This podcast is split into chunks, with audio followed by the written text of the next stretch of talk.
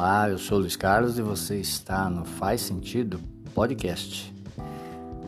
Bom, hoje nós vamos estar falando sobre um problema muito sério em nossas vidas. Nós vamos estar falando sobre as crenças limitantes e como eliminar suas crenças limitantes. Um dos grandes problemas que enfrentamos em nossa existência terrena está diretamente ligado às nossas crenças limitantes. Mas afinal, o que são essas crenças? E por que elas são limitantes? Desde o início de nossas vidas, procuramos por referências, em especial nas outras pessoas. Os primeiros são a nossa família, pais, irmãos, depois os familiares próximos, avós, tios, primos. E após isso, os amigos, professores e outros próximos também.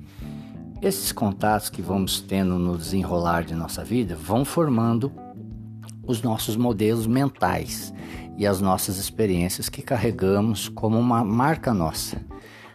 As influências e experiências, sejam elas positivas e negativas, é que criam a nossa percepção das coisas e do mundo, porém elas nem sempre representam a realidade.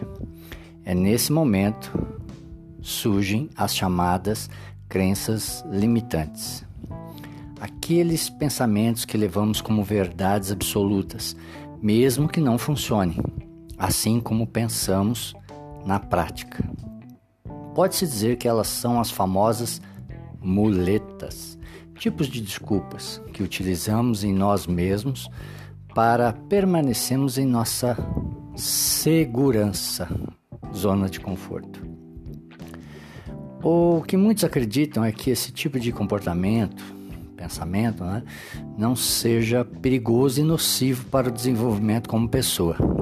Lê do engano, pois nosso desenvolvimento em todos os sentidos, seja pessoal, profissional, financeiro, espiritual, estão diretamente ligados às nossas crenças. Uma pergunta que sempre fazemos enquanto estamos nesse trabalho de eliminar essas crenças limitantes é quando é uma crença e quando é um fato.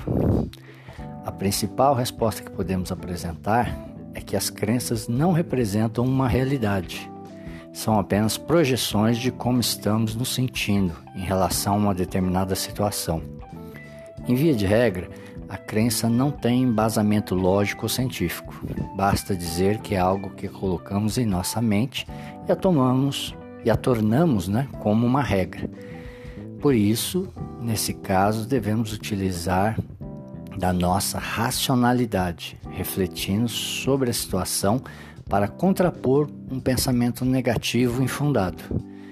Com isso, conseguiremos distinguir entre algo projetado em nossa mente e que pode ser alterado e superado diante daquilo que é um fato, onde não temos possibilidade de mudar. Vamos ver alguns exemplos de padrão linguístico negativo que nos limitam em nossas ações.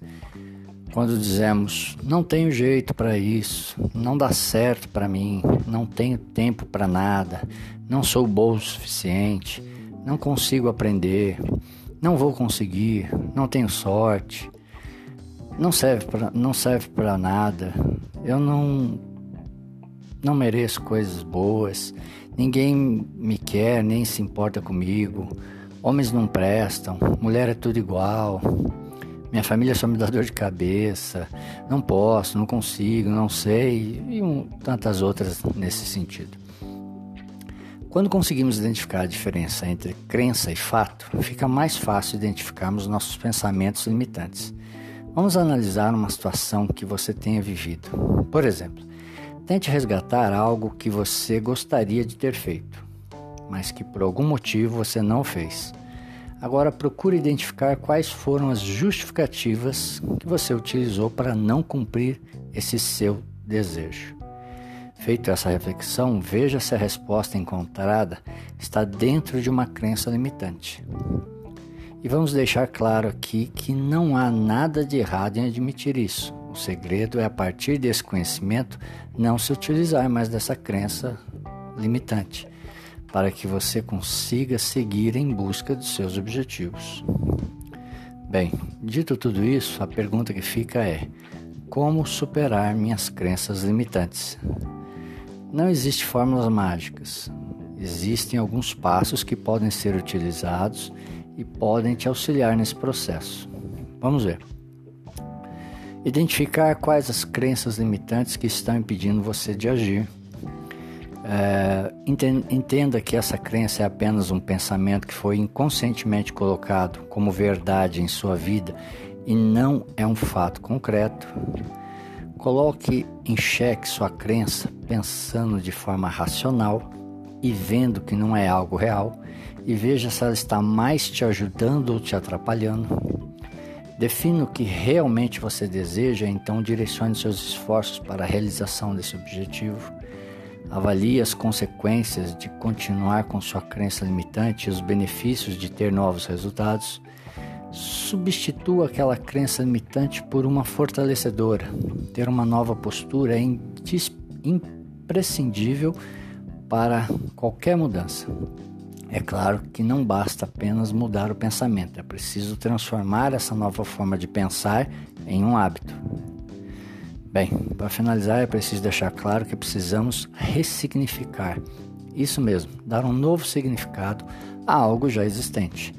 É isso, é isso que precisa ser feito quando queremos eliminar uma crença limitante dar novo sentido a algo que nos foi dito ou feito lá atrás e que de alguma forma nos marcou de forma negativa. Precisamos traduzir isso de uma nova maneira. Do contrário, todas as vezes que essa lembrança vier à tona, nossa mente entrará no mecanismo de defesa para evitar que tenhamos novamente aquelas dores. Então, como vamos avançar se não pensar de forma diferente? Se não superarmos nossos medos, inseguranças e incertezas?